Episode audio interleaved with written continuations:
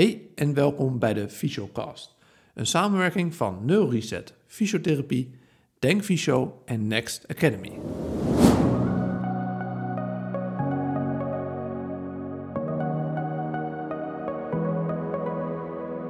Dit is de podcast voor fysiotherapeuten, kinesiotherapeuten en alle andere gezondheidsexperts in Nederland en België. Het gaat je enorm veel tips en kennis geven die je direct in de praktijk kunt toepassen. Met een kritische en nuchtere blik dagen we jou en onszelf uit om verder te denken. In deze podcast spreken we met Davy Lambrechts over lage rugpijn bij atleten. Davy is fysiotherapeut met een specialisatie in de sportfysiotherapie en de manuele therapie. Hij is op dit moment werkzaam op de afdeling ambulante revalidatie aan Universitair Ziekenhuis in Leuven, een afdeling die voornamelijk gericht is op complexe wervelkolom gerelateerde problemen. Aspecifieke lage rugpijn is een van de meest voorkomende musculoskeletale klachten. Ook bij atleten komt dit dus vaak voor. Atleten vragen enorm veel van de balans in de belasting en de belastbaarheid. Omdat het zo'n specifieke doelgroep is, heeft het een andere benadering nodig waarin hier nog meer gespeeld wordt. We wensen je veel luisterplezier en volg ons ook nog even op Instagram via neureset fysio Denk Fysio en Next Academy.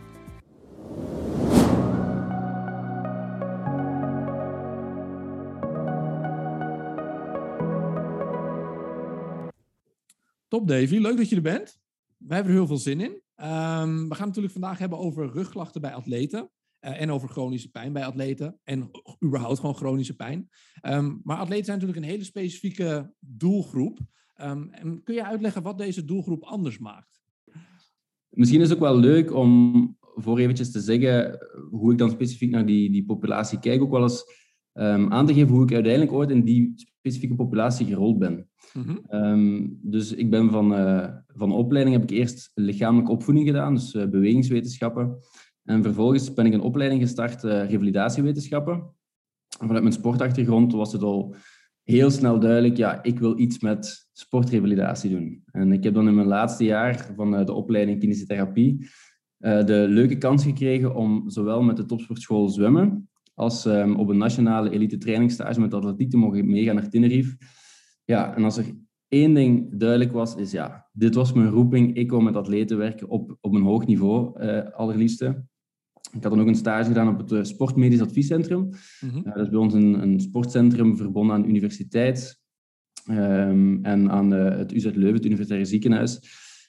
ja, en dus dat was de plaats waar ik wou werken na mijn studies. En helaas, helaas was er op dat moment helemaal geen plaats vrij.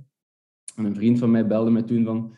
Davy, uh, ik heb stage gedaan op de dienst ambulante revalidatie in het ziekenhuis. Um, misschien helemaal niet jouw populatie, maar om een of andere reden denk ik toch dat dat toch wel iets voor u is. De mindset van de mensen, de, de manier hoe ze met patiënten werken, hoe, hoe diep ze gaan. Misschien moet je toch eens bellen. Uh, uiteindelijk heb ik gebeld en uh, ja, als ik heel, heel, heel eerlijk ben, en mijn bazin weet dat gelukkig, dat ze dit ooit horen, is het helemaal oké. Okay. En dan dacht ik, oké, okay, ik ga daar uh, eventjes werken, maar als ik in de tussentijd iets beter tegenkom, ja. dan ben ik daar weg. Het geeft me eventjes zekerheid en vooral een beetje ruimte om iets te gaan zoeken.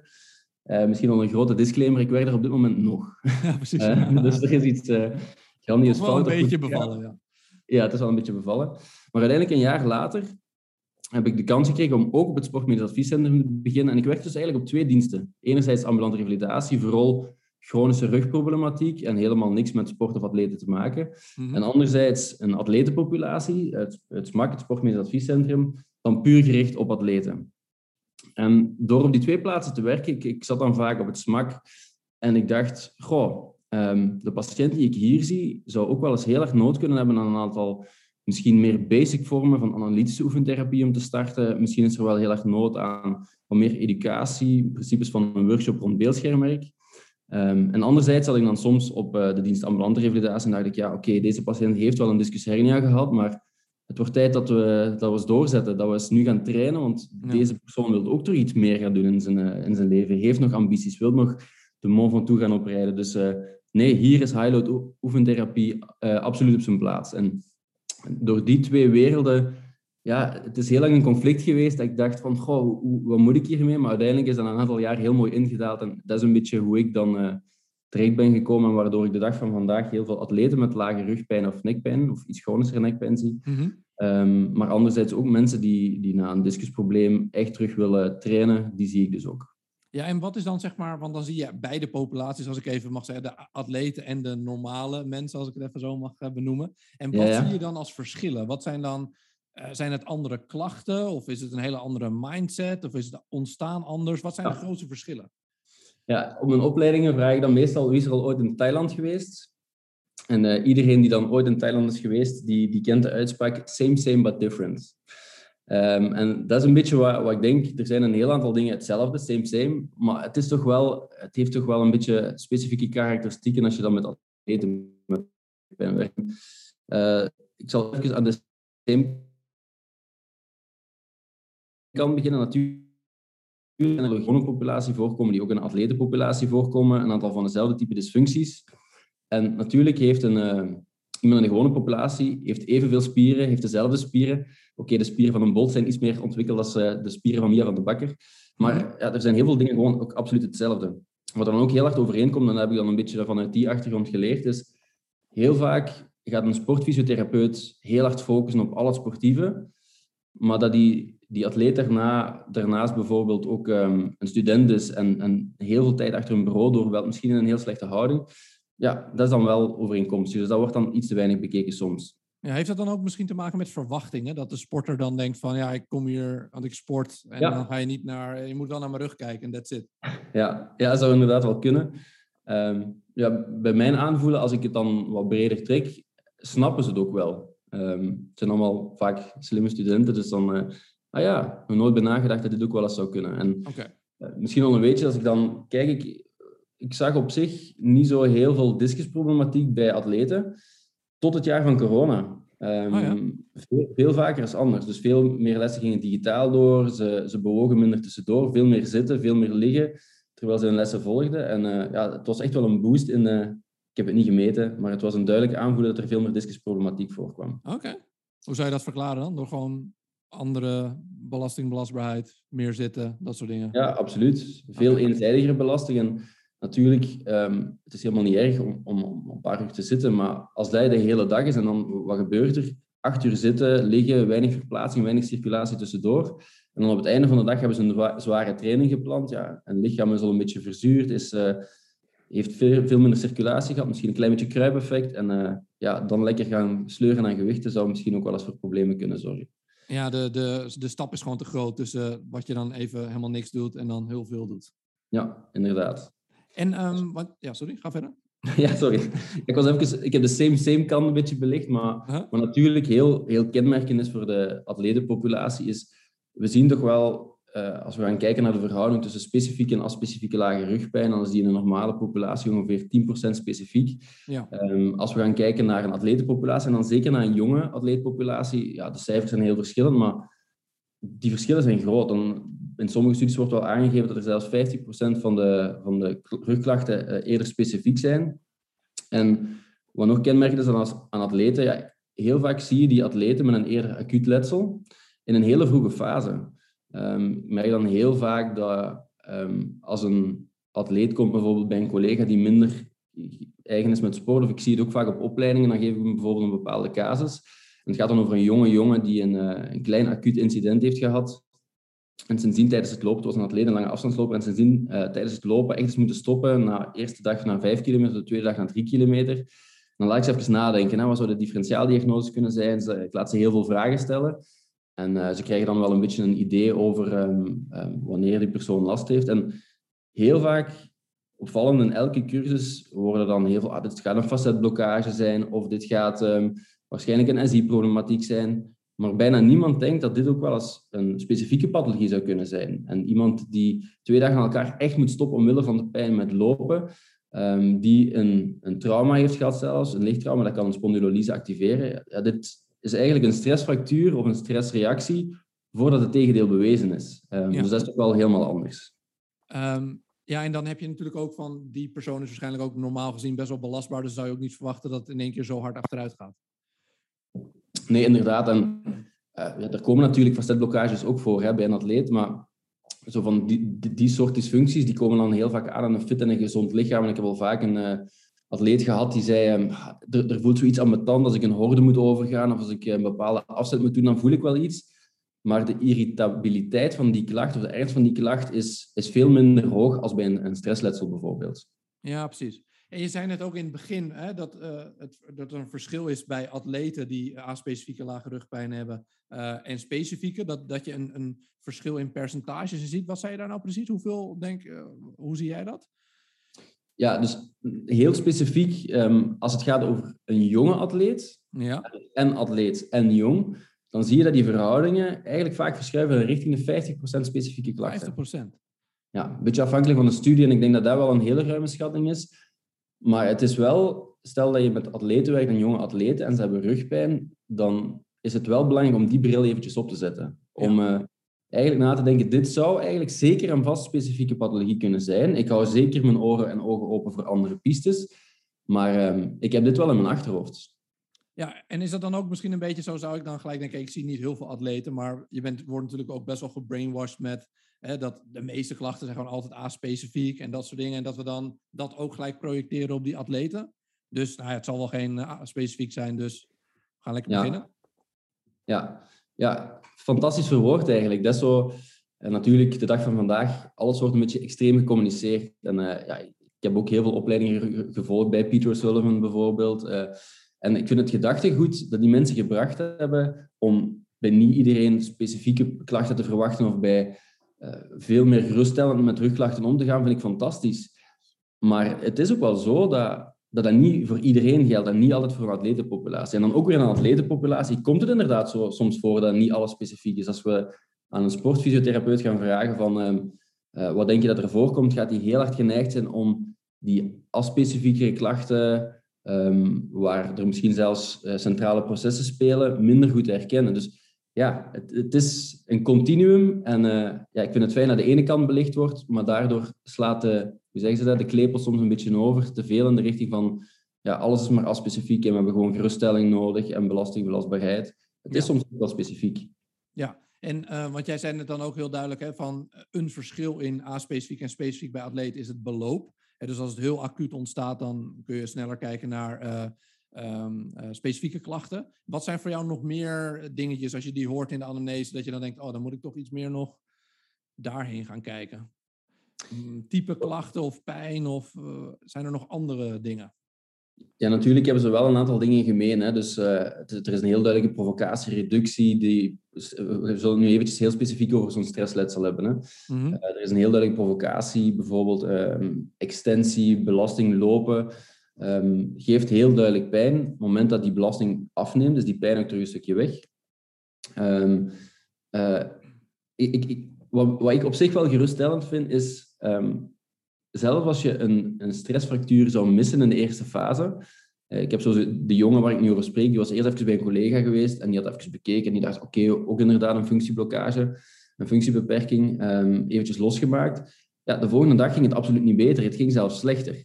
Ah. En oké, okay, um, als dit zo een paar keer voorkomt, ja, liever natuurlijk bij atleten zo snel mogelijk, maar een stressfractuur wordt wel duidelijk. Ik heb ooit eens een, uh, een marathonloper gehad, met de pijn rond zijn SI-gewricht. En ja, ik vond wel een functiebeperking. Dus we van alles aan gedaan. Ja, hij heeft dan een, een halve marathon gelopen. Het deed heel veel pijn na 10 kilometer. Niet zo heel slim, maar hij heeft doorgebeten. Ja, Mhm. uiteindelijk een stressreactie van het zaak, een stressfractuur van het sacrum. Dus ja, helaas in zijn geval te laat duidelijk geworden, maar het wordt wel duidelijk. Uh, ja vooral als het dus steeds toeneemt bij belasten. Dat is dus gewoon ja. een van de belangrijkste dingen. Ja. Um, en um, als we het dan hebben over A-specifieke, want in, in Nederland is die uh, gewoon even in het algeheel, is die uh, term ook recent veranderd. Uh, mm -hmm. Hoe sta jij überhaupt tegen de term A-specifieke lage rugpijn, zoals wij hem hier gebruiken of gebruikten? Ja, is ja, ik... best wel vaag natuurlijk. Ja. Ik wist trouwens niet dat de, de term bij jullie veranderd was. Um, ja, enerzijds denk ik dat er misschien meer nodig is de verandering van de term ook de aanpak een beetje te veranderen, maar Mm-hmm. Ik kijk er een beetje op, op deze manier tegenaan. Enerzijds denk ik, um, als specifiek mag absoluut geen verzamelnaam worden van ik weet het niet, dus ik doe maar iets. Soms hebben we die neiging, uh, ja. is er die neiging een beetje van ja, het is als specifiek, dus wat ik doe maakt niet zo heel veel uit. Ik denk, um, binnen de als specifieke lage rugpijn is een heel heterogene groep. Daar zitten echt wel um, aan de ene kant van het continuum heel duidelijke representaties in, waarbij we heel duidelijk een een, een werkdiagnose mogen hebben. Uh, het is bijvoorbeeld heel duidelijk nociceptieve bewegingsgebonden pijn. Er is misschien een facetblokkage. Ja, dat gaan we niet verbeteren door maar algemeen wat te bewegen en algemeen wat advies te geven. Dus ik vind absoluut niet dat specifieke lage rugpijn een, uh, een vrijgeleide mag zijn om, om niet meer na te denken en geen specifiek plan van aanpak te hebben. Anderzijds is het ook wel zo, bij sommige patiënten zien we dat er een, een velerlei van verschillende factoren en misschien allemaal een beetje ertoe bijdragen dat het, het centraal zenuwstelsel gewoon wat gevoeliger wordt en dat laag rugpijn precies om een of andere reden uit het niets komt.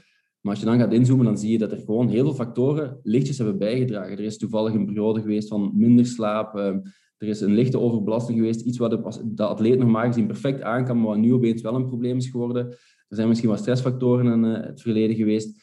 Dus ja, het kan ook wel zijn dat er gewoon een, een velerlei van verschillende factoren samen in kaart moeten worden gebracht en samen worden aangepakt. Ja, en waar ik dan wel heel erg benieuwd naar ben, is uh, of het nou een atleet is of een normaal iets. Hoe zou jij dat in je meest simpele woorden, hoe leg je dat uit aan de patiënten? Want dat is natuurlijk soms ook best wel lastig met deze term, dat dan, oh, dus, dus het is niks. Of hoe, maar hoe leg jij dat dan uit? Um, ja, dat hangt eigenlijk heel hard af. Ik heb zo'n beetje de twee, het is misschien weer een continuum, ik heb de twee voorbeelden wat genoemd. Um, als het dan, als het heel duidelijk is, ik denk dat Jones en Givet, uh, de mensen die de Clinical Reasoning uh, boek hebben uitgegeven, die zeggen zo'n beetje dat er een continuum is van uh, patiëntenrepresentaties. En uh, aan de ene kant heb je zo de, Scotty Highlands, dus er is een, een, een, gebergte, het pad is heel duidelijk, het is misschien wel een steilpad, maar het is heel duidelijk waar we naartoe moeten. Dit is de weg die we gaan moeten volgen. Uh, om, om hier goed mee om te kunnen gaan, heb je heel goede klinische vaardigheden nodig, goede di diagnosestelling. Maar het verhaal is duidelijk en het plan van aanpak eigenlijk ook. Aan de andere kant heb je dan de patiëntenrepresentaties, en hij noemt dat zo'n beetje de, de zompige moerassen.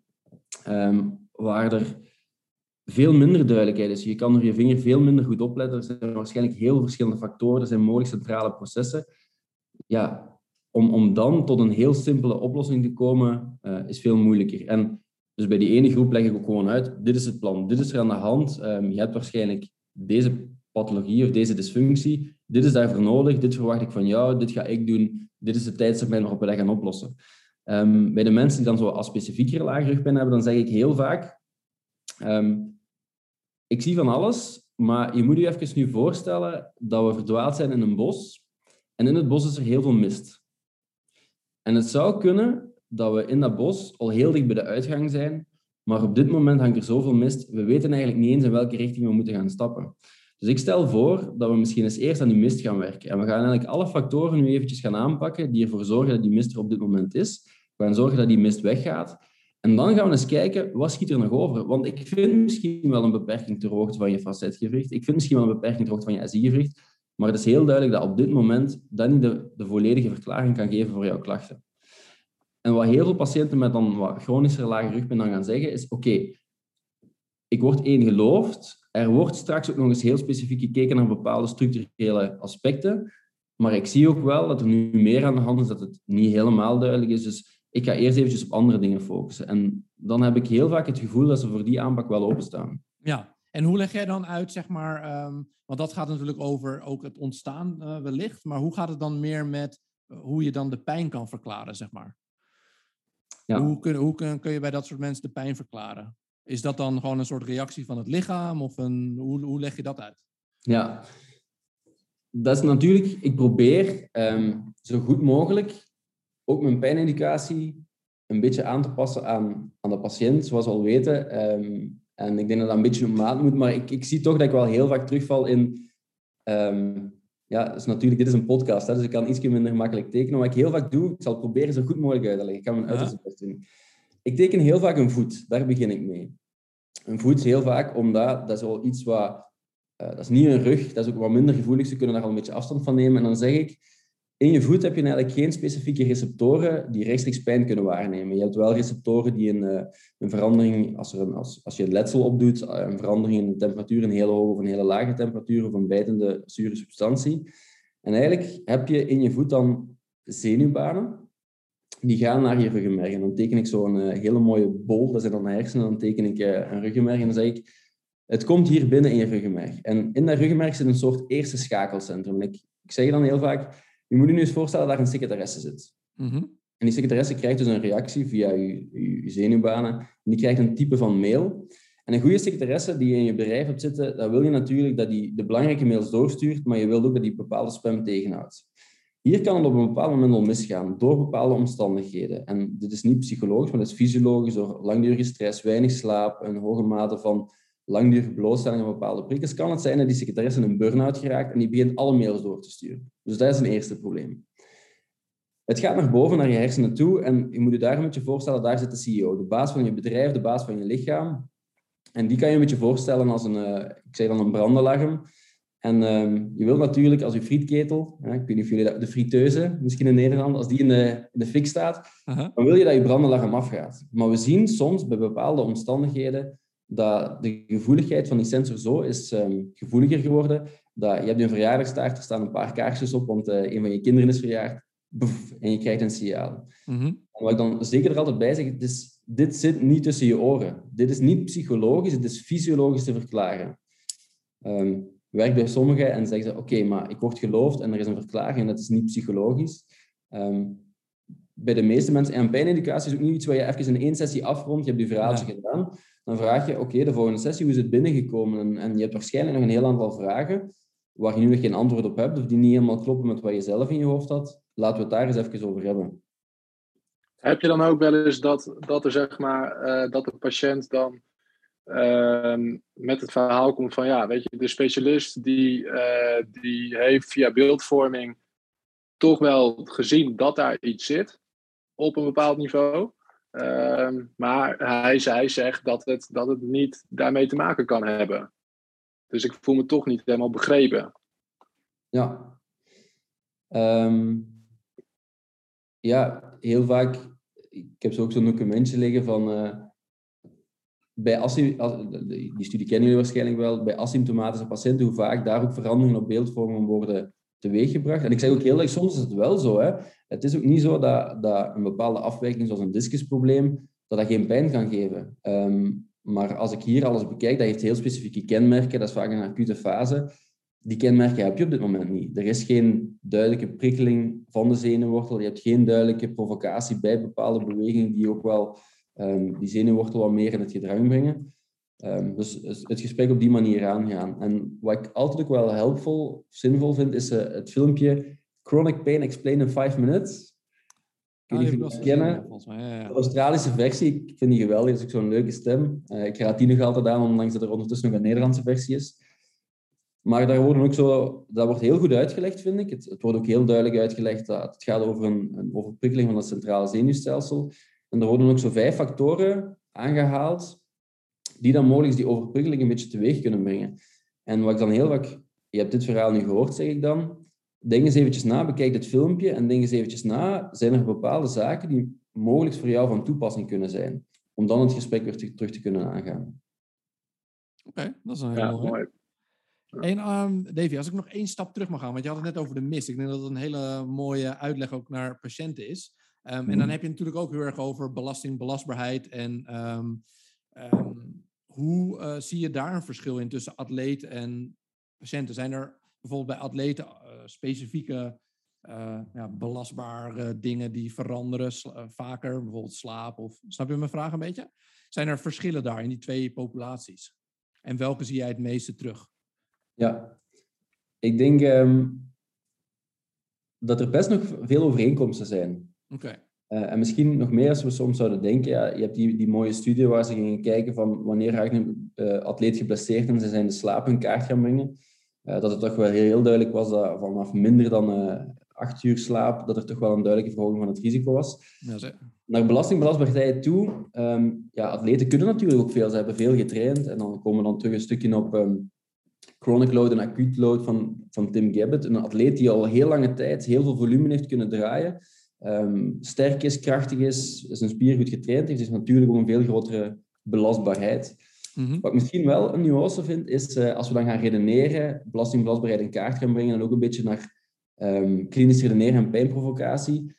Een atleet doet wel een heel an ander type van bewegingen. Als we gaan kijken naar een polstok, uh, ik weet dat het bij jullie een polstok hoogspringer heet, bij ons heet het dan een polstokspringer. Of als we gaan kijken naar gymnasten, naar speerwerpers, de de bewegingen die die doen, zijn heel vaak bewegingen vanuit de stretch-shortening cycle. Hè. Dus een speerwerper gaat niet concentrische contracties doen, die gaat eerst een excentrische uh, uitrekking doen van de spier, om vervolgens een concentrische contractie.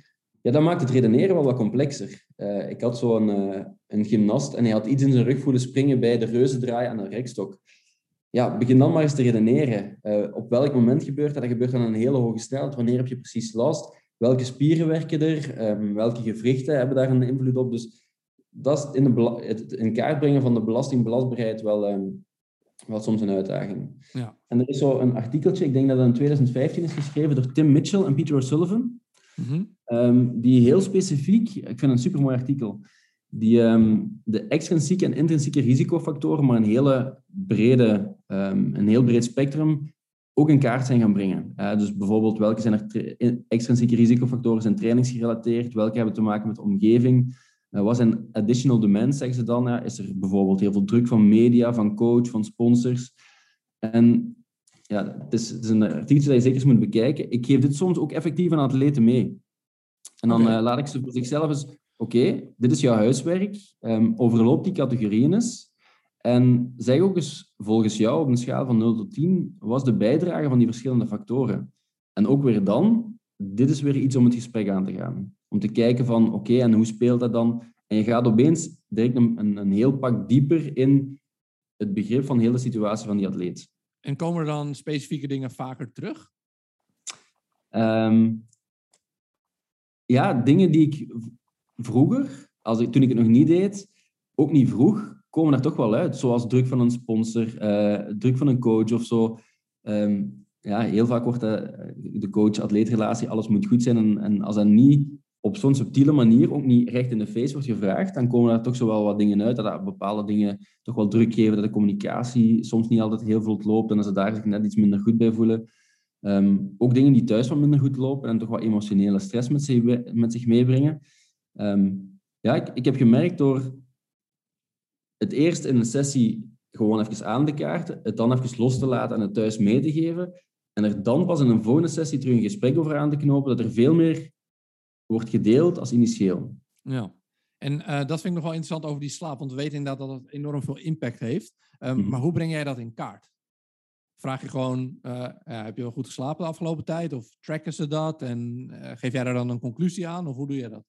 Ja, um, ik vraag het gewoon. Het zou natuurlijk veel fantastischer zijn en het zou leuker zijn als ik hier kon zeggen, ja, nee, um, ja, ik, ik breng dat altijd in kaart met, met geweldige middelen. Een, heel aantal, een, een aantal topatleten hebben het via bepaalde applicaties.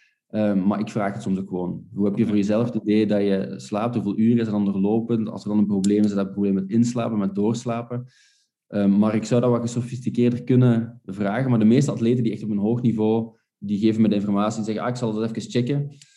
Uh, en dan weet ik het ook. En die voelen dat denk ik ook, dat, tenminste, dat is wel een verschil wat ik vaak zie, is mensen die veel met sport bezig zijn, het ook vaak wat beter aanvoelen wanneer ze minder belastbaar zijn. Dus die kunnen dan ook heel duidelijk aangeven, ja, er is, uh, ik voel me slechter. Of, en uh, ja, soms hebben mensen die wat minder met hun lichaam doen, überhaupt voelen ze niet of wanneer ze zich nou niet zo lekker voelen of wanneer ze zich heel goed voelen, toch? Dat merk je ook wel veel. Ja, ja. Uh, het is wel heel vaak zo, en dat vind ik dat atleten ook wel moeten weten, bepaalde trainingsfouten, maar zo ook bijvoorbeeld fouten met je slaap, die uiten zich niet direct. Um, maar die uiten zich vaak twee, drie weken later. Dus stel, uh, examens gehad en ze denken, ah, het gaat precies nog goed op training, ik heb er nergens last van. En twee, drie weken later, dan leggen ze soms de link niet meer. Want ja, ik heb er goed geslapen, maar ze hebben wel eigenlijk een maand roofbouw gepleegd op hun lichaam. En ja, dat ze die link dan niet altijd leggen. Ah, serieus? Ik dacht dat het inderdaad uh, veel sneller ook effect had. Maar daar zit dus echt een periode tussen. Ja, er zijn heel, er zijn zo, ik denk als we gaan kijken naar bloedparameters, een, uh, een collega, een vriendin van mij gaat daar uh, bijvoorbeeld een doctoraal over maken. Ik denk dat daar heel veel gaat uitkomen, dat je direct factoren in het bloed bijvoorbeeld kan kunnen zien, bepaalde ontstekingsfactoren. Nu, ik ben geen onderzoeker, daar weet ik te weinig van.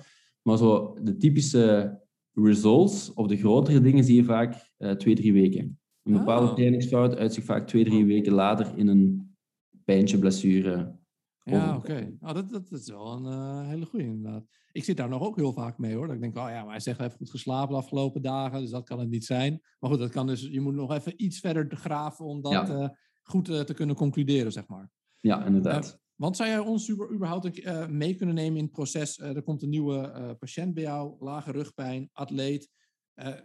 hoe gaat dat hele proces? Wat vraag jij in de anamnese? Wat vind je echt belangrijke vragen daarin?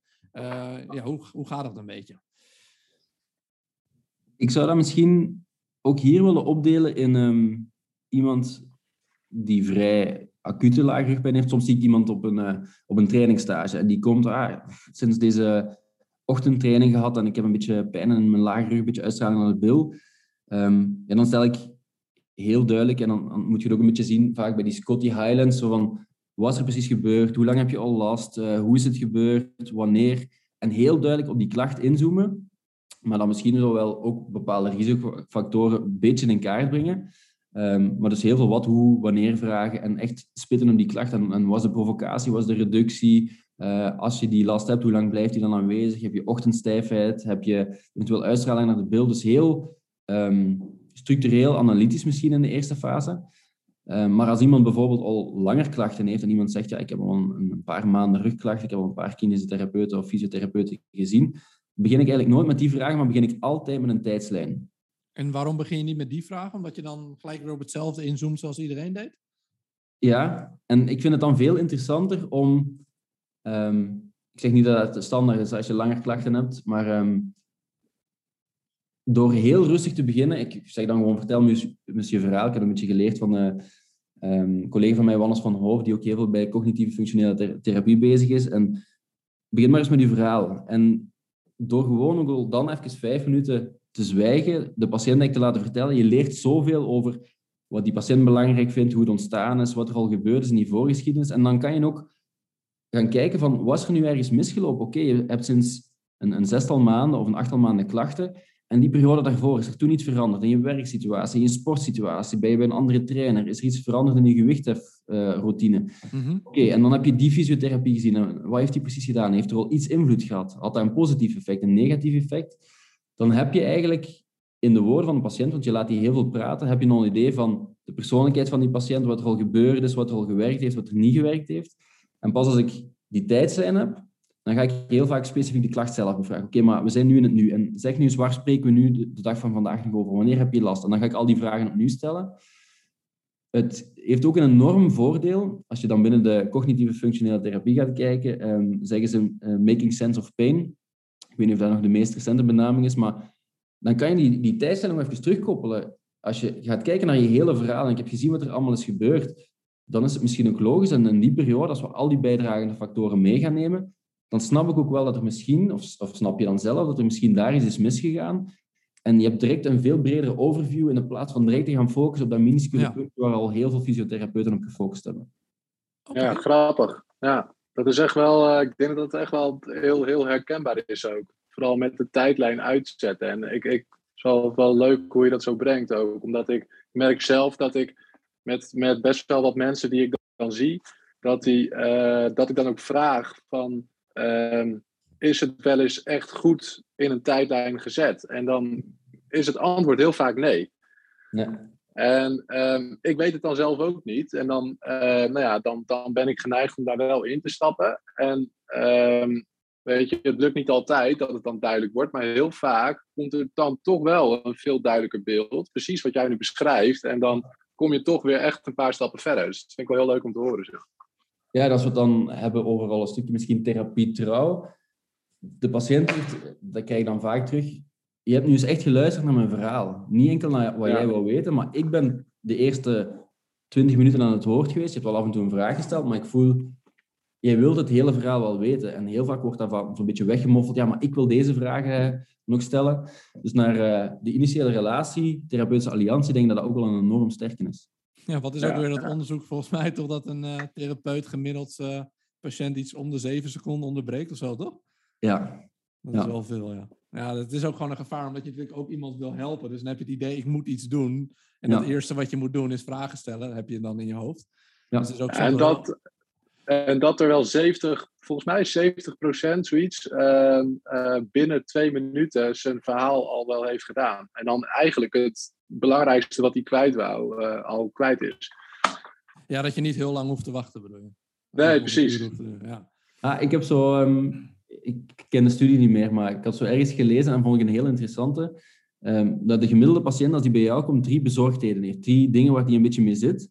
En dat meestal de belangrijkste niet als eerste worden gezegd. Dus meestal hetgeen waar je het meest mee zit of wat je echt wilt weten, komt pas als derde, omdat je eerst ook een beetje wilt aftoetsen van hoe kan ik hier met mijn verzorgdheden terecht. Dus heel vaak ga je de, de belangrijkste dingen, of die echt een klein beetje onder de ijsberg zitten, niet in die eerste twee minuten meekrijgen. Dus dan nog eens vragen, is er nog iets wat je wilt vertellen? Of zijn er een vraag die ik altijd stel op het einde van amnese? Um, en dat is een artikeltje van Diener, uh, 2016 ik weet niet hoe het artikel heet, maar het gaat over uh, bepaalde dieptevragen die je kan stellen. Maar een vraag die ik tegenwoordig altijd toevoeg is, zijn er nog bepaalde zaken waar jij je op dit moment zorgen over maakt in verband met je klachten? Een super open vraag, dat kan heel klinisch zijn, maar dat kan ook, uh, ja, dat kan ook veel breder komen. En ja, vind ik wel een hele mooie vraag om zo misschien het derde puntje, wat dan onder de radar blijft, even naar boven te krijgen. Oké. En hoe ga je dan uh, vervolgens verder? Want dan natuurlijk de anamnese uh, ligt er begin in kaart gebracht, zeg maar. En hoe, wat zijn dan je vervolgstappen? Als we het dan hebben over de niet-acute klachten. Ik zou... wij, wij, op onze dienst hebben um, heel veel ook een beetje nagedacht van wat is nu het model waarin we werken en hoe gaan we daarmee aan de slag? Hoe communiceren we met elkaar? Hoe zorgen we dat we een beetje... we werken met best veel een heel goede therapeuten op, de, op de dienst ambulante revalidatie. Uh, maar natuurlijk, ja, om al die neus in dezelfde richting te krijgen, dat is niet zo heel gemakkelijk. En um, wat ons heel hard geholpen heeft, en het is maar een middel, is het Mature Organism model van uh, Louis Gifford, waarbij pijn een stukje wordt uh, gecategoriseerd in verschillende pijnmechanismen, bijvoorbeeld inputmechanismen, processingmechanismen en outputmechanismen. Ja, ja, ja. Um, en ja, we hebben daar zelf heel hard aan gewerkt, want er is, er is nog van alles te zeggen op dat schema. Er is heel veel kritiek mogelijk, maar we gaan een beetje kijken van, oké, okay, verhaal van de patiënt. Uh, we gaan kijken, hoe kunnen we die bijvoorbeeld in een bepaald pijnmechanisme gaan plaatsen. Um, en dat pijnmechanisme alleen is niet voldoende, maar dan gaan we ook het ICF-model er bijvoorbeeld bij pakken. En daar heb je normaal, als je een goede anamnese hebt gedaan, heb je ook de, de interne factoren, de externe factoren. Uh, je hebt een beetje een beeld wat participatieprobleem is, wat het probleem is qua activiteit en structuur. En dan een behandelplan opstellen.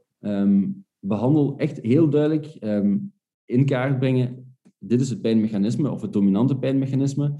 En uh, in de opleiding die ik geef, oefentherapie bij lage rugpijn, en ook al een stukje bij um, oefentherapie bij atleten met lage rugpijn, wil ik de studenten of de, de cursisten echt laten nadenken over, als dit het pijnmechanisme is, wat is dan bijvoorbeeld een belangrijke behandeldoelstelling? Ja. En als we dan over dat pijnmechanisme, dat vind ik nogal interessant. Dan heb je het over input, process en output. Maar wat mhm. is dan bijvoorbeeld een, uh, een, een voorbeeld van input? Gaat het dan over uh, dus echt uh, nociceptieve pijn of schade? Gaat het daar dus dan vooral om? Ja, we zullen inderdaad, want ik begrijp dat het heel abstract is. En ik geef dan zo'n dag les over deze materie. En ik denk dat, dat de cursisten soms ook paraplu zijn, want wij hebben er ook heel lang over nagedacht. Maar ik zal een simpel voorbeeldje geven. Mm -hmm. um, Input is inderdaad, uh, onder input, als we het gaan onderverdelen, zit daar um, nociceptieve pijn en perifere neurogene pijnen. Nociceptieve pijn is activatie van uh, A-delta-vezels um, of de nociceptoren. En dat kan inderdaad zijn bij een, um, een lokale irritatie, bij een inflammatie, bij een, een facetdysfunctie, nociceptieve pijn. Kenmerken daarvan zijn dat die heel duidelijk mechanisch gebonden is. Uh, een patiënt doet 3D-extensie, ah, geeft me pijn, doet geen 3D-extensie, doet geen pijn. Um, en dan eens eventjes nadenken, stel we maken het zo simpel. Dit is een nociceptief pijnprobleem op basis van een, een dysfunctie of verstoorde afferente informatie, uh, afferente input. We gaan um, dit gewricht gaat circulatie nodig hebben. Uh, we gaan met manuele therapie of met oefentherapie gaan we dat gewricht terug de afferente input moeten normaliseren. Dus we gaan circulatieoefeningen geven, we gaan mogelijk een mobilisatie of een manipulatie gaan toevoegen. Um, en dan is mijn doelstelling op die manier bereikt. Ik vind die categorie wel interessant en hoe je die dan onderscheidt, zeg maar, nog verder. Ja. Dit is input, toch? Dit is input. Ja. Dan... E-, even een ander voorbeeldje geven. Ja. Ja. Um, als we dan gaan kijken naar processing bijvoorbeeld, en ik denk wat er dan heel vaak wordt gedaan, is iemand die gele vlaggen heeft, dat die heel vaak direct in processing belandt als je gaat kijken naar het processing pijnmechanisme, dan ga je eigenlijk zien dat dat bepaalde kenmerken heeft. Heel duidelijke kenmerken. Dus bijvoorbeeld dat er helemaal geen duidelijke relatie meer is tussen um, de prikkel die wordt gegeven en de, de pijnoutput. Dus iemand heeft continue pijn of heeft op een bepaalde prikkel die totaal geen, geen mogelijke of dreigende schade heeft, heel langdurige last.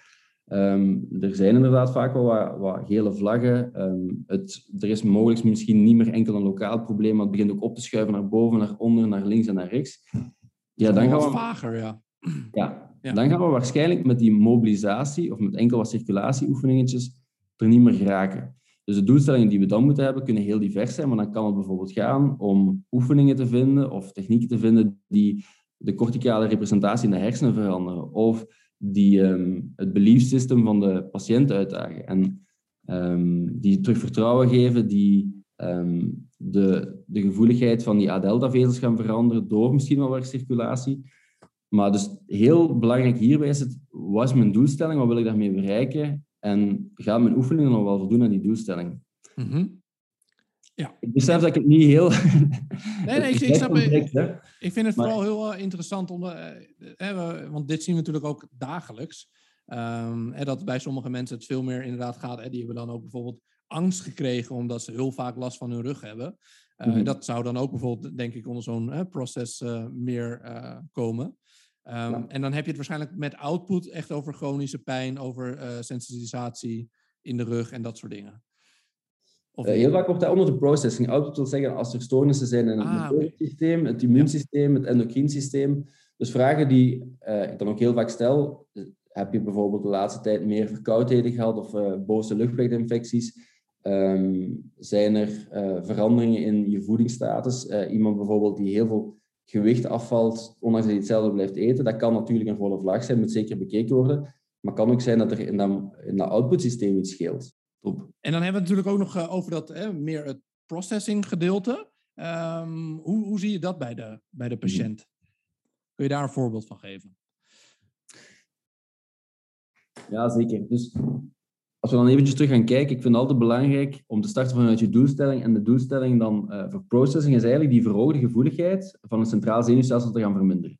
Uh, dus dat kan je bijvoorbeeld doen door het stimuleren van het pijn-inhiberend systeem of die corticale representatie te beïnvloeden. En uh, als je daar de subcategorie van uh, cognitief-affectief neemt, dat zijn dus de mensen met niet zo gunstige beliefs, die heel veel angst hebben. Stel dat we daar mhm. een squat zouden gaan gebruiken. Want een squat is geen goede of slechte oefening. Een squat is maar een goede oefening als het de doelstelling haalt.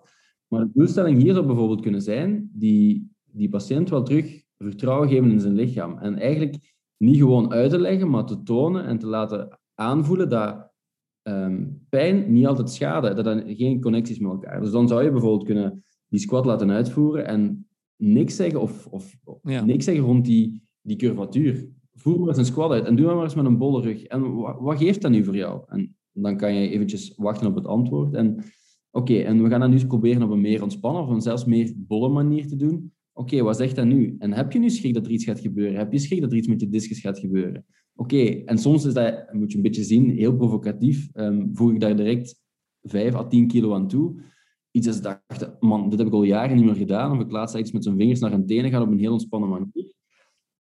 Door dit te doen, moeten ze eigenlijk de belief die ze hebben, in ieder geval gaan challengen. Want dat klopt niet. Ze, dachten zeker, ze gingen hier als een, uh, een pijnsteek hebben, ze gingen niet goed kunnen functioneren. En ja, blijkbaar blijkt dat niet altijd zo te zijn. En soms hebben ze wat reactie achteraf, maar ook dan, dat wil niet zeggen dat er meer schade is, dat wil gewoon zeggen dat je centraal zenuwstelsel een klein beetje nog uh, gevoeliger is geworden.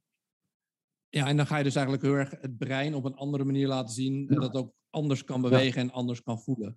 Ja, want dat is ook wel interessant met dit, met beliefs, zeg maar. Want we zien vaak mensen die dan al bij heel veel therapeuten zijn geweest. Uh, en die horen van iedereen iets anders. Uh, dat hun wervels allemaal scheef staan en dat soort dingen. Hoe ga je bijvoorbeeld op als iemand tegen zegt: Ja, maar me, ik ben een keer bij chiropractor geweest. Die zei tegen mij dat mijn wervels scheef stonden. Dus ik kan niet meer sporten. Hoe, hoe ga je daarmee om? Ik, ik denk, mijn aanpak zou ik benoemen als liefdevol confronteren. Um, ik zou niet direct dat gaan weerleggen, want een belief is natuurlijk niet dat je er gewoon informatie eruit krijgt. Dus ik zou eens eventjes gaan gaan horen van en, en, en hoe zie je dat dan zelf en wat heeft hij dan precies gedaan en, en was het dan beter en hoe lang is het dan beter geweest? En ook het bevraagd, heb je dan bepaalde periodes gehad waar, waar je eigenlijk minder last had, maar waar je wervels zogezegd toch nog gedraaid stonden, juist daarvoor of juist daarna. En dan plant je zo een zaadje van, oké, mijn wervels die scheef staan, is al niet rechtstreeks gebonden aan, aan pijn. Dus ik kan precies ook functioneren als die wervels zogezegd scheef staan. En soms zeg ik dan ook gewoon, ja, ehm, ik weet dat dat een manier is om naar de werkelijkheid te kijken, die wij die scheef staan. Wij kijken daar toch ietsje anders. En als we het hebben over de interventies, Ja. want dat is, ja, dat is denk ik met eh, lage rugpijn wel heel erg an- interessant. Welke, volgens jou, welke behandelbare grootheden zijn voor jou het allerbelangrijkste? Hè? Want je had net al over oefentherapie. Hoe zijn daar nog categorieën in die je altijd gebruikt? Hands-on? Eh, wat zijn voor jou de belangrijkste interventies? Ja, er is zo een heel interessante studie ehm, van Steele, is die denk ik in 2017. Eh, het ging, eh, ze hadden een, een, een proefgroep van ehm, Mhm. mensen met chronische lage rugpijn. En eh, ze gingen die mensen twaalf weken geïsoleerde lumbale extensietraining geven. En ze gingen dan kijken wat waren de individuele veranderingen in kracht, in pijn en in beperking.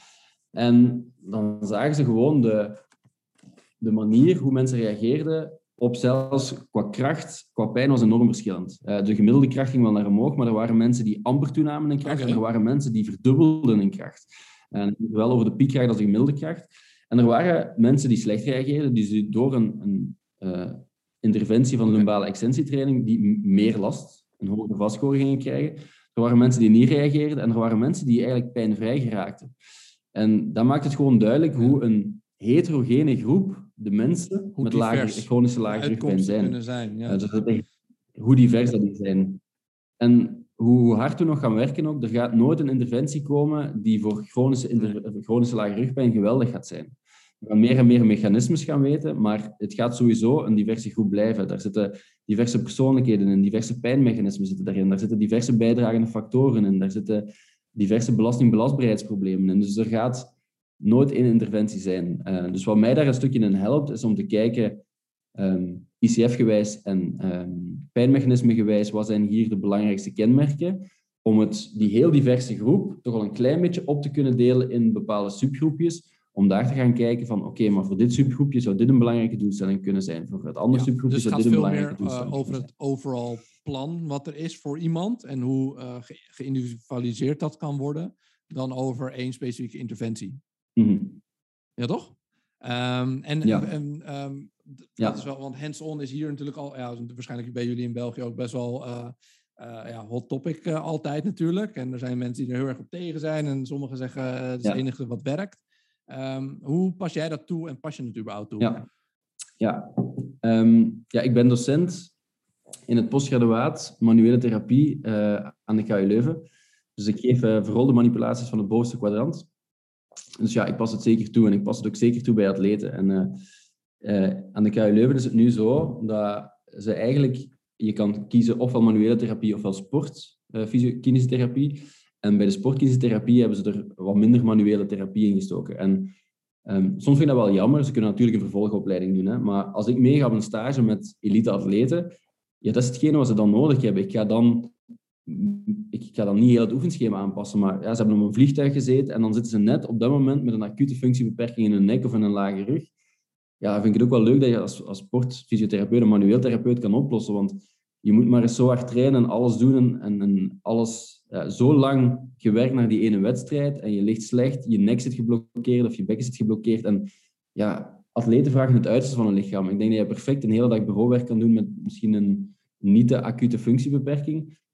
Maar eh, een paar hordes overschrijden aan topsnelheid, denk ik toch wel dat je misschien wel zou willen dat alles net ietsje meer eh, ontspannen voelt. En, en hoe eh, verklaar je dan het effect als het een positief effect heeft? En leg je dat dan ook uit aan zo'n atleet? Dat je dan zegt van, ja, daar ben ik wel benieuwd naar. Ik, ik vind dat een moeilijke. Ehm, vanuit de wetenschap weten we dat het niet puur het mechanische is. Hè? Dat het niet enkel een, een zoals we dat noemen, dan, er is een, een blokkage en wij doen een beweging, die blokkage is weg. We weten dat het veel vaker eh, neurofysiologisch is, dat het een verandering is van de afgerende input. Ehm, het, het is wel een dubbele, hè? want dit uitleggen maakt het eh, ook iets minder magisch. En minder magisch is ook minder placebo-effect. maar ook wel minder afhankelijkheid. Dus ehm, ik, ik, ik zeg het wel, vroeger dachten we echt, dat hier is echt een, een gewrichtje dat, dat wat minder in de haken zou, wat minder goed beweegt. We zien in ieder geval dat manipulatie soms heel goed kan werken. eh, dat dat gewrichtje dan zijn functie beter gaat uitvoeren, dat dan minder pijn geeft en daardoor ook de functie gaat verbeteren. Ehm, maar dat wil niet zeggen dat je gewricht scheef stond. Nee. Nee, het geeft misschien ook een, een bepaalde vertrouwen in het lichaam. eh, als het, of je het nou met massage doet of manipulaties of whatever. Dat je een Mhm. soort van window of opportunity creëert voor iemand om toch weer meer te gaan doen. Ja, ik ben er wel van overtuigd. Ik vind dan een, een manipulatie een hele snelle, efficiënte, goede manier om die dysfunctie of, of die afferente input te veranderen. Ja. Want om daar dan, uh, ja, vind ik dan persoonlijk, is het soms effectiever om dan die manipulatie te doen als je het goed kan, in plaats van daar een, een, een half uur te mobiliseren, wat soms zelfs juist wat meer irritatie met zich meebrengt. Dus ik vind het wel een hele nuttige tool voor de manueel therapeut, maar ook zeker voor de sportfysiotherapeut. Uh, Dus kan ik dan een beetje concluderen dat jij het vaker bij hè, zeg maar de acute klacht wat meer gebruikt bij atleten dan bij mensen die al heel lang jaren klachten hebben, omdat je weet van oké, dan creëer ik juist meer afhankelijkheid en dat wil ik juist bij die chronische patiënt niet. En bij de atleet gaat het meer om het stukje ja, zo goed mogelijk je lichaam gebruiken? Of ben ik dan te kort door de bocht? Ja, ik, ik zou het wat breder durven trekken als puur acuut en chronisch. Um, heel vaak is het wel zo dat daar een stukje overeenkomt. Iemand acute klachten zal vaker in die categorie van nociceptie belanden. Is het uh, vaak als doelstelling dat we daar de afferente input willen gaan veranderen. Uh, maar je zou ook bijvoorbeeld een, een hebben, kunnen hebben dat blijvend irriteert, um, dat misschien blijvend zijn functie niet zo goed uitvoert. En dat heel hard de kenmerken blijft hebben, ook al is het misschien zes maanden verder, van heel mechanisch gebonden bij bepaalde bewegingen, bij 3D-extensie wat lastig. Ja, dan zou dat ook nog een perfecte interventie kunnen zijn. Dus uh, het lijkt niet of ik zo heel hard vasthoud aan het schema van input, processing, output, maar ja. Ja, het is gewoon mijn leidraad. En iemand met een functie die duidelijk uit het, uh, uit het onderzoek komt, doen. Um, iemand met chronische lage, lage rugpijn, bijvoorbeeld met al jaren pijn, heel veel dysfunctionele beliefs en uh, denkt dat die ene manipulatie alles gaat oplossen, hmm. dan kan de doelstelling nog circulatie zijn, maar dan zou die manipulatie ICF-gewijs, uh, interne factoren-gewijs, misschien toch niet aanwijzen. Dan zou ik zeggen, oké, okay, hier is misschien een gewrichtje dat, dat niet ideaal beweegt, we willen de afferente informatie gaan beïnvloeden, als dat de doelstelling is, maar we gaan dat samen doen op een andere manier. We gaan je oefeningen geven, zodat je ook niet afhankelijk wordt van mij. Ja, oké. Okay, en en je zei net uh, heel duidelijk van, uh, hè, er, er, is een onderzoek geweest en uh, het, heel veel mensen reageren gewoon heel erg anders op verschillende interventies. Mm -hmm. um, en als we dan hebben over oefentherapie, hè, dat helpt bij sommige mensen gewoon heel erg goed. Maar hoe ziet zo'n oefenprogramma dan? Ja, natuurlijk, dat is ook een hele globale vraag. Maar is het dan echt bij jou krachttraining of is het meer hele meer stabiliserende oefeningetjes? Kun je ons een beetje meenemen in wat jij dan precies doet? Ja, um, heel afhankelijk van de nood en de, de doelstelling. Um, ik vind zo ook uh, de discussie over, mag je nog uh, transvers... Ik, ik, weet niet of dat bij jullie zo hot is, maar zo transversus abdominis, diepe stabiliserende spieren. Ja, ja. Oh, um, dat is not, not done. En er is zo'n bepaald onderzoek, en ik ben geen onderzoeker, hè, maar als ik het kon interpreteren met mijn, um, met mijn skills, uh, is er bijvoorbeeld een onderzoek gebeurd over, um, dat is bij een groep van chronische lage rugpijn, en het was een review, denk ik, zijn gaan kijken naar um, transversus abdominis training en andere typen van training. En dan bleek transversus abdominis training een beter effect hebben, maar niet significant beter als gewoon globale oefentherapie. Ja. En het besluit van het artikel, of hoeveel veel mensen dat besluiten, is van oké, maar dan uh, gaan we nooit meer transversus abdominis training doen. Ik vond dat een hele rare conclusie, want het werkt. Het werkt misschien niet significant beter, maar het is een tool die weer in onze toolbox kan. En het is een heel draag, laagdrempelige manier. Wat ik niet zou doen is zeggen, ja, je stel iemand met chronische lage rugpijn, ja, je, je zit helemaal instabiel in elkaar, je valt bijna uit elkaar, je gaat deze spier moeten trainen, want anders vallen je wervels uh, uit elkaar. Maar nee, we gaan een oefening doen, dat blijkt dat die eigenlijk een goed effect heeft, misschien zelfs op pijnperceptie. Het is super laagdrempelig, je kan het thuis doen, um, we gaan daar alles mee starten. Ja. Het is een beetje de uitleg die je er rond geeft, bijvoorbeeld. En gebruik je dan ook gewoon normale krachttraining, soms? Nou, het is er ook gewoon heel erg inderdaad weer afhankelijk per, per uh, persoon en per sporter, denk ik dan ook weer. Want ik, ik, ik heb nog nooit een, een, um, een danser bijvoorbeeld gezien. Ja, niet dat je dat dan echt als sportsport zo misschien moet zien, maar een danser gezien die keihard aan het bracen is of zo. Want dat ziet er ook niet uit en dan kun je ook niet goed bewegen. Maar ik neem aan dat hij wel een goede activatie ook heeft weer van die transversus abdominis en die multifidus. Ja, en dat het allemaal... een beetje inderdaad, hoe, hoe, noemen we het? Hè? Noemen we het stabilisatietraining en gaat het dan over, over brace of gaat het over motorische controletraining? En het juiste motorische antwoord formuleren op basis van um, de nood die er aan je lichaam wordt gesteld, inderdaad met voldoende vrijheid en soepelheid in de andere gewrichten laten, ja, dat ga ik heel vaak toepassen, inderdaad, motorische controletraining. Maar ook niet bij iedereen, dat is niet bij iedereen de noodzaak. ja.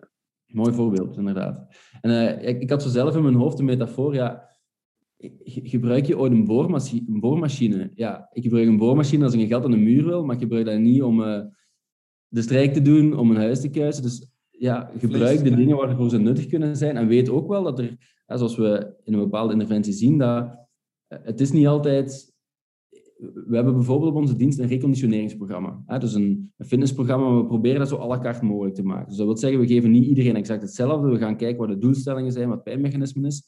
Maar dan toch zie je dat heel veel van die mensen die al echt langdurig, want dat zijn dan niet enkele atleten, maar langdurige lage rugpijn hebben, dat die een, eh, een outcome echt magnifiek is. Ze trainen dan zes maanden bij ons.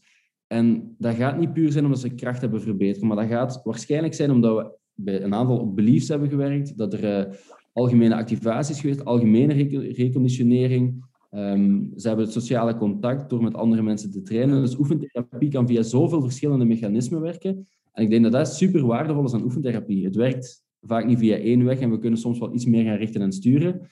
Maar dat is misschien de, de enorme meerwaarde van oefentherapie, dat het heel veel verschillende systemen en doelstellingen kan aanspreken. Ja, en dan gaat het ook nog eens bij jullie dat natuurlijk uh, gegoten is in een totaalplan.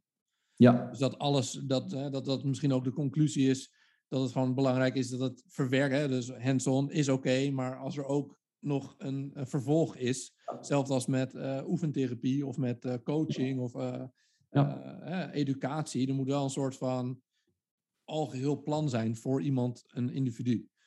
Ja. Dat dat gewoon enorm belangrijk is. En als, als het plan niet blijkt te werken na een tijd, ja, ook weer bijsturen. Hè. Zijn de, je kan een bepaalde idee hebben, een bepaalde doelstelling. Uh, en als je dan ziet dat, dat het toch niet de goede kant op gaat, of, of bepaalde fysieke kenmerken zoals een comparable style niet verbetert, ja, dan ga je je plan moeten aanpassen. Ja. En dan, uh, want dat is natuurlijk ook wel met plannen, dan moet je natuurlijk wel dat goed kunnen communiceren. En je moet een soort van, ehm, de, de, klant moet er wel bij betrokken zijn, een soort buy-in. Um, dat is soms best wel lastig ook in de fysiotherapie. Mm -hmm. uh, ook voor fysiotherapeuten zelf. Nou zijn jullie daar ook een nieuw bedrijf uh, mee begonnen. Zou je daar iets meer over kunnen vertellen? Wat jullie precies nou gaan doen? Ja, ik zal misschien eerst een beetje op je eerste vraag nog antwoorden. Want wat we met ons bedrijfje, waar we heel trots op zijn natuurlijk, doen is misschien nog net iets anders. Mm -hmm. um, maar het is inderdaad zo. Hè. Um, ik vind het, het enorme leuke aan onze job is we moeten niet enkel de diagnose stellen. Uh, dat doet de arts in België nog een stukje voor ons, maar de, de werkhypothese en de functionele diagnose. Maar we moeten er ook nog eens voor zorgen dat die wordt uitgevoerd. De, ja. Dat er effectief tot actie wordt overgegaan. En ik, ik ben nu zelf een opleiding tot, uh, tot coach ook aan het volgen. Uh, om, om twee verschillende redenen, maar ook een stukje om, om patiënten beter te kunnen begeleiden. En er zijn zoveel verschillende manieren die we kunnen inzetten om de zelfredzaamheid van de patiënten, de autonomie bij de patiënt te laten die we gewoon niet toepassen. En communicatiewijs ook die patiënt de verantwoordelijkheid geven, die patiënt vertrouwen te kunnen geven, maar toch zonder afhankelijkheid te creëren. Ja, dat zijn skills, denk ik, waar enorm moet worden op ingezet uh, worden in onze job in de toekomst. Heel erg, ja. En zelf ja. heb ik dat ook helemaal niet op de opleiding bijna gehad. Iets over coaching of uh, iets in die richting. Uh, nee. Terwijl dat wel inderdaad een van de belangrijkste factoren is, denk ik. Ja, en het is zo waardevol. En het is ook, ik heb zo in mijn eigen, het is iets, um, ik heb in mijn eigen hoofd een grafiekje gemaakt van er zijn een aantal. Het, is, het begint met de juiste intentie. Mm-hmm. Je kan een aantal skills leren, trucjes toepassen om therapeutische alliantie, alliantie bijvoorbeeld te verbeteren. Maar als je niet de oprechte intentie hebt om naar je patiënt te luisteren, je patiënt echt oprecht beter te willen helpen en die ook als mens te respecteren, dan denk ik dat heel veel trucjes niet lukken. Maar als die intentie juist is, wil je nog niet zeggen dat je de juiste skills, de juiste kennis en de juiste kunde hebt om dat op een goede manier te kunnen doen. En uh, ik heb zelf de opleiding motiverende gespreksvoering een, uh, een paar jaar geleden gedaan. Ja, dat is zo'n enorme boost geweest van hoe ik communiceer met patiënten. Um, ja, dat ik, zou ik sowieso iedere fysiotherapeut uh, willen aanraden. aanraden. Ja, het wordt ook wel veel gegeven nu volgens mij. Hè? Ja. Er wel veel terugkomen, ja.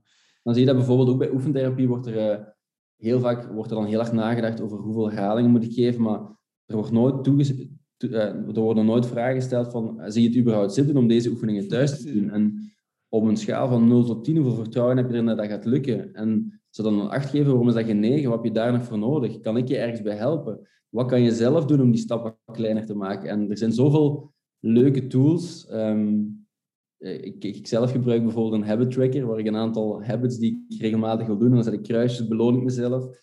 Ja, dat zijn ook dingen die we aan onze patiënten kunnen leren, afhankelijk een beetje van wat type persoon we voor ons hebben, wat werkt voor jou, wat heeft in het verleden gewerkt. Ja, ik denk dat we daar nog eh, heel veel in kunnen groeien. Ja, misschien ook omdat we het weer vooral vanuit onze eigen beleving willen doen. En dat we dan denken, ja, eh, zo moeilijk is het toch niet om even eh, twee keer per week die oefeningetjes te doen. Dus hier is je schemaatje en succes. Um, dat ja, ik heb ooit gebroed, en ik zal het misschien maar in de open gooien, misschien wordt er ooit iets mee gedaan. Um, maar je hebt zo um, ja, het commerciële model is DISC. Dus er zijn zo vier kleuren en er zijn zo vier typen van persoonlijkheden.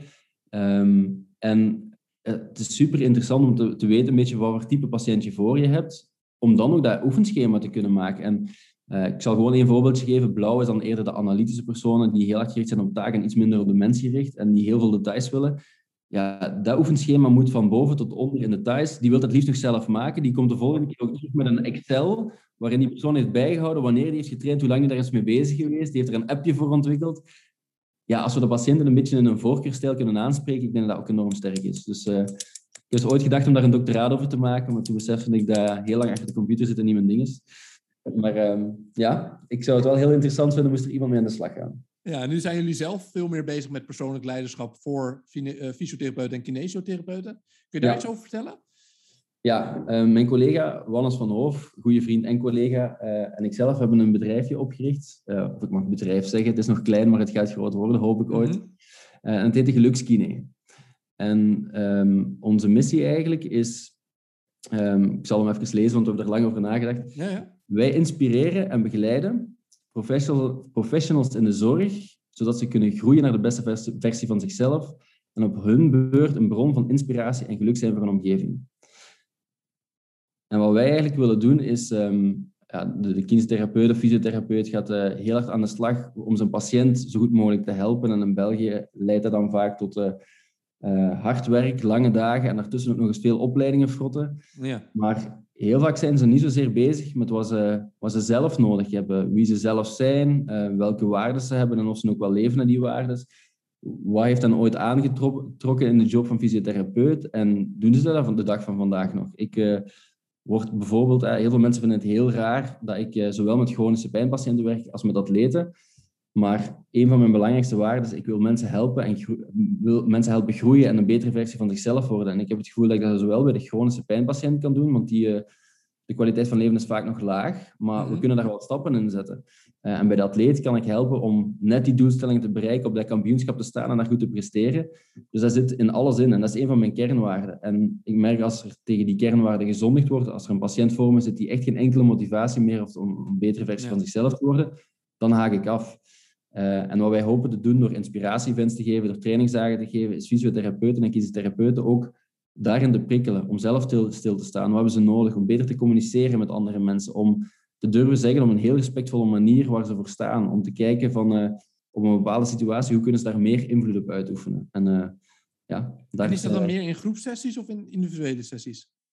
Of ja, we, zijn pas, we zijn pas gestart uh, en het initiële idee was om... Um, ja, we zijn begonnen met inspiratie-events van een drietal uur waar we tot nu toe al heel toffe feedback over hebben gehad, omdat we, ja, de mensen moeten ons nog leren kennen. We doen iets vrij nieuws, een beetje een niche in de markt, denk ik. Ja. Ehm, maar we willen echt wel wat dieper gaan en we willen daar uh, graag echt volledige trainingsdagen aan koppelen. Um, maar nu ik de opleiding tot coach heb gevolgd, leek het ons ook wel heel leuk om, om te kijken waar individuele fysiotherapeuten tegenaan lopen, om met die informatie, los van de persoon dan, eventjes terug te koppelen in een groep van, ah, om, om de doelgroep nog beter te leren kennen en dat ook weer terug te kunnen doen vloeien naar um, de groepsessie. En je hebt natuurlijk ook, als je jezelf beter leert begrijpen, uh, dan kun je dat natuurlijk ook weer uh, gebruiken naar je eigen patiënten toe. Absoluut. Uh, om al die skills weer toe te passen als je dat ziet bij je patiënt. Ja, het is, het is zo waardevol. Ik ben dan zelf die reis van persoonlijke groei een tiental jaar geleden, denk ik, in mijn leven al begonnen. Na ook, ook zelf wel wat heftige dingen. En na het verlies van mijn moeder bijvoorbeeld, te, hebben meegemaakt. Um, en ja, de, hoeveel wijzer, um, begripvoller, matuurder ik daardoor geworden ben. Ik heb heel veel gelezen en ik kan zo ook tegen een patiënt zeggen die ergens tegenaan loopt, oké, maar jij moet dit boek eens lezen. En ja, zo ook, ook iemand zijn die ja, echt iets kan veranderen in het leven van een patiënt. En ja, dat is mooi. Een patiënt moet vaak iets afgeven. Soms loopt het niet meer als ze willen, maar als je daar heel veel rond kan bouwen en ze groeien ook als persoon, ehm, ja, dan denk ik dat je iets, iets heel moois... eh, dan vind ik mijn job als, als of fysiotherapeut nog waardevoller, want daar word ik dan weer heel gelukkig van. Ja, dan heb je ook een van de mooiste beroepen die er is, toch? Ben ik absoluut laten overtuigd. Ja, Nice. Nou, ja leuk, eh, leuk dat jullie aan mij gedacht hebben. En leuk om te leren Ja, dat kennen. is super interessant. Dus eh, ik ben wel eh, voor een keer een deel 2. Maar, of misschien een keer inderdaad toch over meer persoonlijk leiderschap. Want dat is ook wel heel cool. Ja, moeten we nog zien. hebben.